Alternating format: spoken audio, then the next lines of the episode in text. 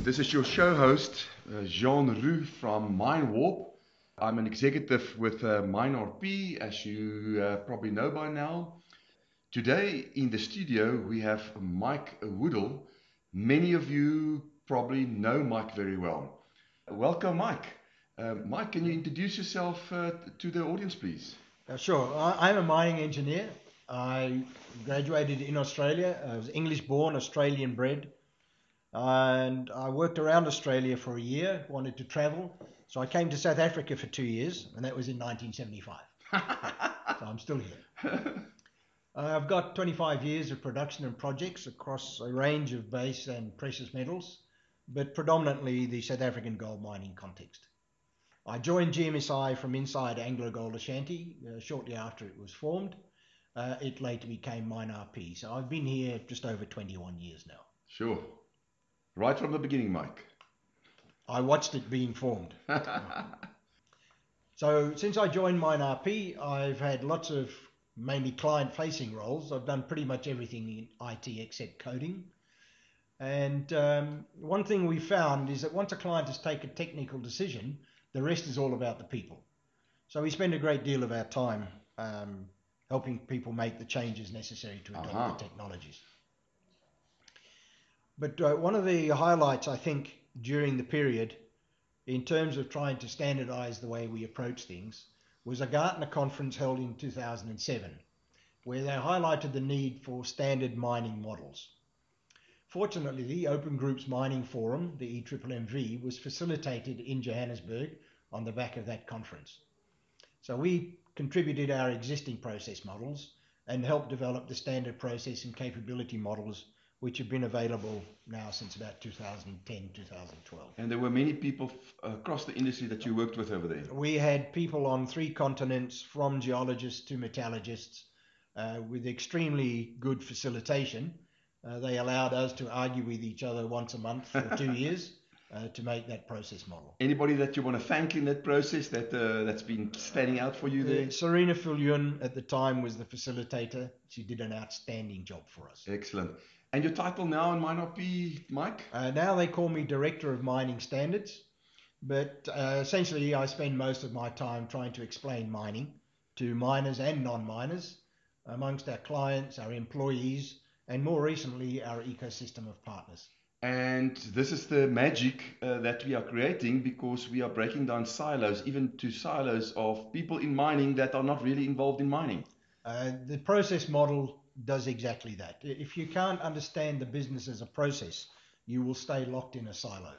And the mining industry is big enough to make a career out of silos. And Mike, you are involved in the SIMM as well. Uh, for those that doesn't, don't know what it stands for, Yes, and lots of spare time that I have. the Southern African Institute of Mining and Metallurgy. I've been a member for quite some time.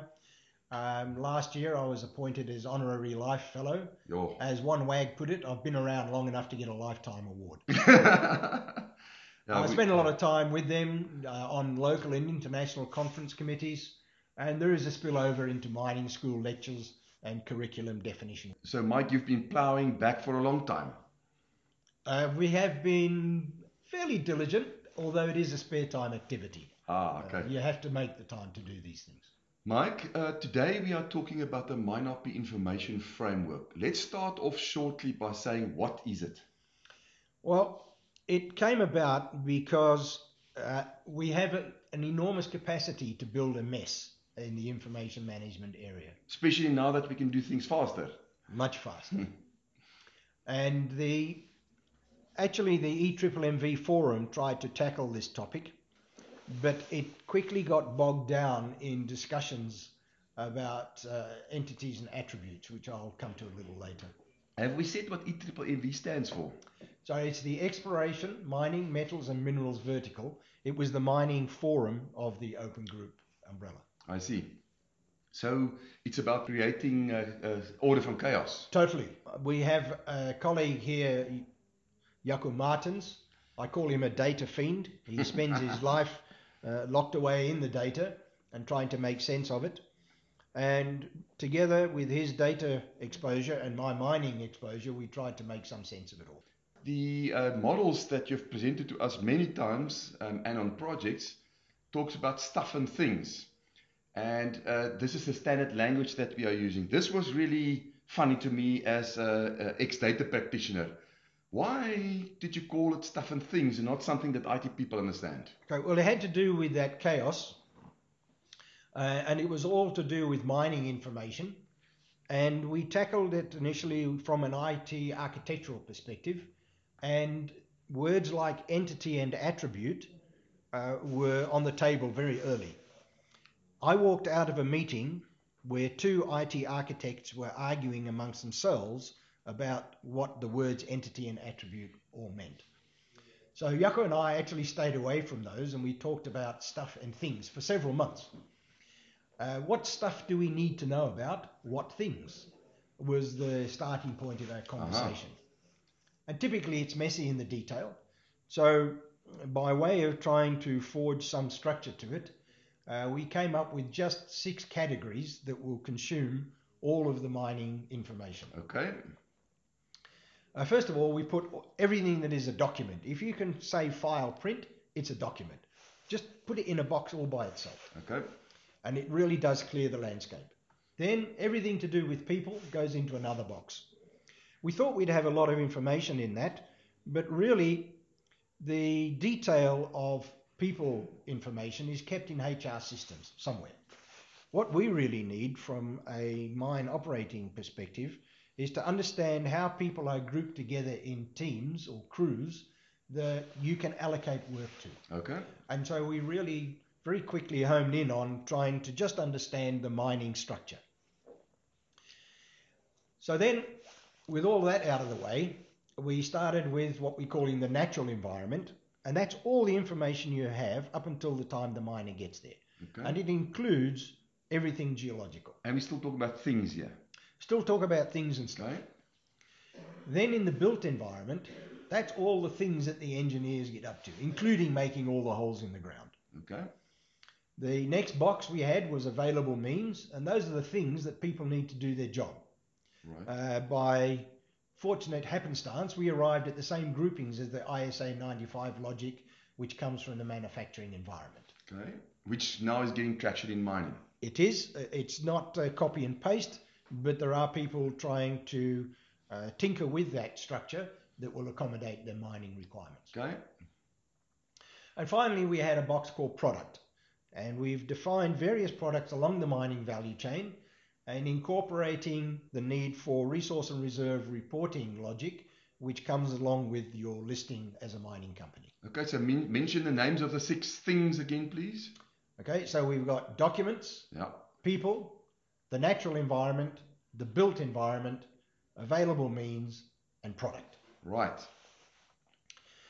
So that getting to those six was quite a breakthrough. It really did help to clarify the landscape. And you have tested it over and over Oh, again. There's, there are times. no other categories possible. No other categories necessary. Necessary. Okay. Yep. Because we're driving simplification. Totally. Right. So then we have to talk about well, what do we want to know about these things? That comes in the form of attributes.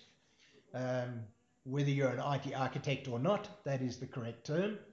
And we've got 15 clusters of attributes, but importantly, four of them are mandatory. For everything you want information about, you need a name, you need an ID, which a computer will give you, Okay. you need something to do with time, be it a timestamp or a mining cycle or a calendar period. Yeah. And then, really importantly and usefully, is to know responsibility. Who in the mining structure needs this information? Okay. That helps to filter out um, a lot of the mess. Right. So that covers all the things that we can talk to. Uh, but then we've also got what we call transactions or tasks and events. Yeah. Now, tasks are all the mining activities at, uh, at various levels of detail which will appear in a mining schedule. And events are those things which interrupt the tasks during execution. Okay. The logic being the bigger the impact of the event, the more information you need. Right. And all of these have been listed and aligned to the EMMV model. Okay. So now we know what the uh, information framework is. Why does MineRP, and I almost want to say in brackets, um, mining clients on a digital transformation journey, need an information framework? The starting point is the capacity to build bigger, faster messes. Okay. Uh, the technology at our disposal is overtaking our ability to keep pace with the information it can produce. Okay. We have to look at integrating across the entire value chain, and there are two components to that. There's a vertical component, which is within the technical silos, and then there's a horizontal integration across the two very separate domains of mining technology, uh, or sorry, of mining technical, Yeah. and then the commercial domain dominated by ERP. Okay. But there are others as well. There are others, but they are the two main ones. The logic, however, remains the same. There's a vertical integration and a horizontal integration. Okay. Now, we've already said that mining structures are dominated by technical silos, and people make careers out of them. Um, but the, we have to cross those silos. Even if you have an environment where typically people in different silos don't normally talk to each other, understanding the business as a process enables you to bridge that gap and, And- force the conversation. And MineRP's role in this? Our understanding of the technical domain is our birthright. Yep. And we have reached the point where we can pull together all of the mining technical information, translate it so that it now becomes sensible to the commercial domain. Okay. Effectively, what we're doing is enabling the ability to translate mining actions into commercial transactions. And we hold uh, two patents, and you've played a key role there, uh, Uh, Mike. yeah, that's that's another job and a half. if you want something that takes a long time, try putting patents, Patents together. together, yeah. Uh, but we have we do have two. The one is focused on the inventory management of your resource and reserve, and the other on that ability to translate into commercial. Okay, and and where do we stand with those patents, Mike? I know it's a constant battle that you've been fighting since what 20, 2013. Somewhere, yeah, I must go that far back. Yeah. Uh, we have applied for patent protection in several different domains around the world. Um, some of them have come to fruition already, some are still in process, but we already have two patents to our belt. Excellent. Uh, one of the other things that we found, though, because we can now produce information much faster because of the technologies available, uh, and we want to head to an automated world, so it's not going to get any slower, we have run out of time for interpreting and translating between silos and offering silos the opportunity to manipulate the data. Hmm That must disappear if we want to successfully manage the information coming our way. Okay. So, and then further into the future, the, the uh, artificial intelligence and machine learning, they're now serious topics of conversation in the mining game. But if we can't stabilize the data and the information patterns for these approaches to use, we're just going to build ever more sophisticated messes. Okay. So that covers why MineRP and clients need information framework. Let's go into a little bit more detail, Mike. What does MineRP do with the information framework, and what can clients do with it? Okay. Because of the time we've spent putting it together and largely because it is a structured framework, uh, we found we can now tap into it by asking just three simple questions. Firstly, what thing is it that you want information about? And giving, you know, some identity to that. The second thing then is asking what type of thing is it? hmm Because is it an information entity, of which we have four kinds, or is it a task or an event? Mhm. If I know the type of thing, I already have a good idea of what it is I want to know about it. Right. And the third thing is to ask who is responsible for that thing. So knowing that discipline pinpoints relevant details. And it helps to prevent information overload. By example, I have a truck. It carries huge amounts of data along with however many tons of rock. Yep. We need to differentiate between the availability, which is an engineering responsibility, and the utilization, which is a miner responsibility. Yeah. Neither of those two need all the information. Now, fortunately, the mining industry is quite specific when it comes to allocating areas of responsibility. They're often legally defined, and overlaps and gaps are dealt with equally harshly. So it makes allocating information very well defined as well. Okay. So into a little bit more further detail about what exactly does MineRP do with the framework? Uh, we're using it uh, in the context of building our products, We have to relate the mining discipline structure to the information categories. Yeah. Um, our projects, right from day one, we have an opportunity to delve into a client's mess with some kind of structure under our belt when we get there. Okay. If we know the reporting requirements, for example, we can reverse engineer the underlying terms in the framework. and we can do it fast because we have the information framework. Any normal routine operational report can be reverse engineered to the underlying terms in a matter of three to five hours. Okay. Right. And then configuration of the project itself, of the solutions. Sure. Uh, we have to bear in mind that different mining methods will need different information, but based on understanding mining as a process and understanding the client's context, we can pre-configure large portion of the information needs. Okay. And then um, uh, the driving of the digital transformation journey. Surely there are some value add uh, that we can provide that um, journey with the information framework. Sure. Look, as a miner, I'm still quite convinced that computers are dumb. Okay? They add noughts and ones really, really quickly. But people aren't interested in those noughts and ones. Yep. They need the relevant information based on their KRAs, KRIs. Okay. Uh, what I would like to put in at this stage is just a reference to MineRP's spatial database and making information visible. Yeah. Miners walk around with pictures of their operations in their heads. Go to any operational office, you find the wall is covered with diagrams, cross sections, plans. So, using modern technology and showing them their environment in 3D, the information leaps out of the screen. Being able to get to the visibility requires a structured approach. The information framework allows us to Right. do that. And we've seen that further out after an implementation, let's, let's say it's year two, three, four, there's also value to be added from the information framework. We've seen that it drives simplification as well as improves our ability to drive analytics. Can you give me some examples of both of these? Let's start with uh, the simplification example. Okay. Um, once you've done an implementation, um, because of the nature of information management, the more I know, the more I want to know. So a client is always going to want to be adding to his information uh, context. Yeah. So using the framework, the client can add their own library of information requirements uh, because there's an underlying structure. For example, as mining depth increases, Yeah. uh, we have to put in more support.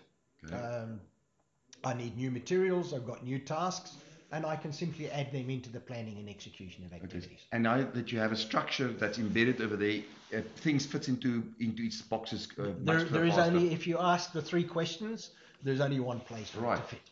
And uh, some examples on analytics, maybe?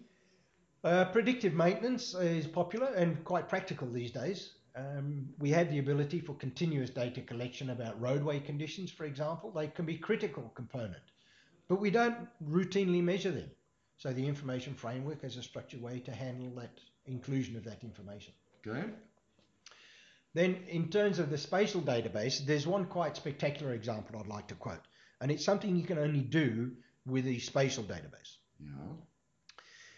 We had a an unfortunate uh, accident on a client's mine where an excavation, a tunnel, was by everybody's account perfectly in order, and there was a fairly substantial fall of ground which landed on the drilling crew.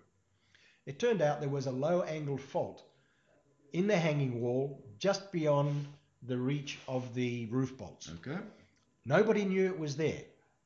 When you look at it from a 3D perspective and having the geological information that is that has mapped that structured uh, low angle fault, Mm-hmm. and then you have the mining information which talks about the size and shape of the tunnel and where the hole is going to go. These two elements in the spatial database are spatially aware. They know how far apart they are. Mm-hmm. So you can forewarn a mining crew that they are heading into deteriorating ground. I see. Okay. That's a good example. Mike, there are other standard groupings like the GMG um, and others. Uh, what uh, uh, what's our influence uh, over those uh, standard bodies, and don't they have an information framework themselves? How do we interact with them? And what does GMG stand for? Okay. well, GMG is the Global Mining Guidelines Group. It Okay. is run under the auspices of the Canadian Institute of Mining. Hey. Their main claim to fame is to create a global network by tapping into institutes like the Southern African Institute of Mining and Metallurgy and the equivalent in Australia and America and so on. And they have made quite some good headway the last few years in creating the space where people are prepared to collaborate. Okay. So we have um, an, another mining colleague here, Ruth van Nieuwenhoven, who's got some good background in the ISA 95 initiatives. So we have people just based on their own background and exposure to mining who can contribute at various parts of the GMG initiatives. The GMG itself doesn't have a standard model of the mining business. So I have liaised with them on the use of the E EMMV model. Yeah. Uh, their landscape keeps changing though with the sets of work groups. Mhm. Um, they haven't adopted the model formally, although the people who run the GMG are fully aware of its existence and do reference it in their discussions. Okay. Uh, but remember, it is a volunteer organisation, so it, it only makes progress when enough like-minded people get together. Okay. So, what is MineRP doing with the standards bodies like the GMG? Well, ever since the SIMM joined into the GMG network, uh, MineRP has been involved in the South African workshops, and we've made submissions and contributions to various guidelines.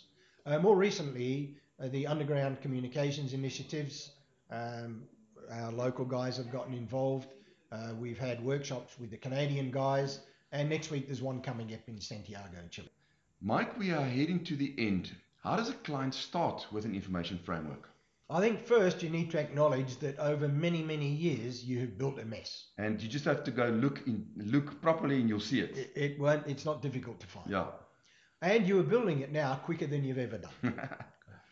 So by engaging with MineRP, we're happy to explain the logic and demonstrate the use of the framework in the context of your current reporting. Okay. Uh, it's a standard feature now of MineRP implementations, even if most people are totally unaware it's there. You really only need one or two people to handle the logic. But we are asking the information management practitioners of the clients not to get frightened off with things and events, etc. Uh, Um, we'll show them how it maps back to their language as well. We can map it back to the IM type language, but uh, more importantly, it does need people who understand the mining context. So uh, uh, this framework really helps miners to engage uh, and not be frightened off with all the IT speak. Uh, quite right. Yep. Right. We express it in mining terms, and the it helps again to cross those silos between the IT silos and the mining guys. Right. In summary, then, Mike, what are the benefits and the value of the information framework? Okay. Firstly, what we've found is that there are a finite number of things which effectively can generate an infinite number of reports. Okay. Uh, Industry 4.0 and MineRP's approach to MineRP 4.0 uh, acknowledges that the future is going to run on data and automated. So if people are confused now, the machines are going to make it more so in the future. and sooner or later, it's all about the data. Uh, simplifying it has enabled us to drive efficiencies and put effectiveness back into some management and control of the mining game. So the benefits and value really is around the efficiency and effectiveness and the fact that you're able to be much more nimbler moving forward as data is moving faster. We, we, are, we have an information framework which will keep a pace with the ever improving ability to make a mess. Mike, we are forever in your debt for creating all of this and for having been part of the standards bodies for, for such a long time. And I think for many years forward, we'll be reaping the rewards of this. Thank you very much. So, um, you know how this podcast work. Um, what are you currently reading? Uh, I've just finished reading a biography called The First Man. It's about Neil Armstrong. I was in Matric when the moon landing took place, and I particularly enjoyed the detail of that journey uh, from Earth into orbit, orbit around the moon, and a detailed blow by blow description of getting there and back. And lessons for mining? Uh, don't give up. Uh, it's messy, but it can be managed. Excellent. Thank you very much, Mike. Uh, we hope to have you soon again. Thank you very much.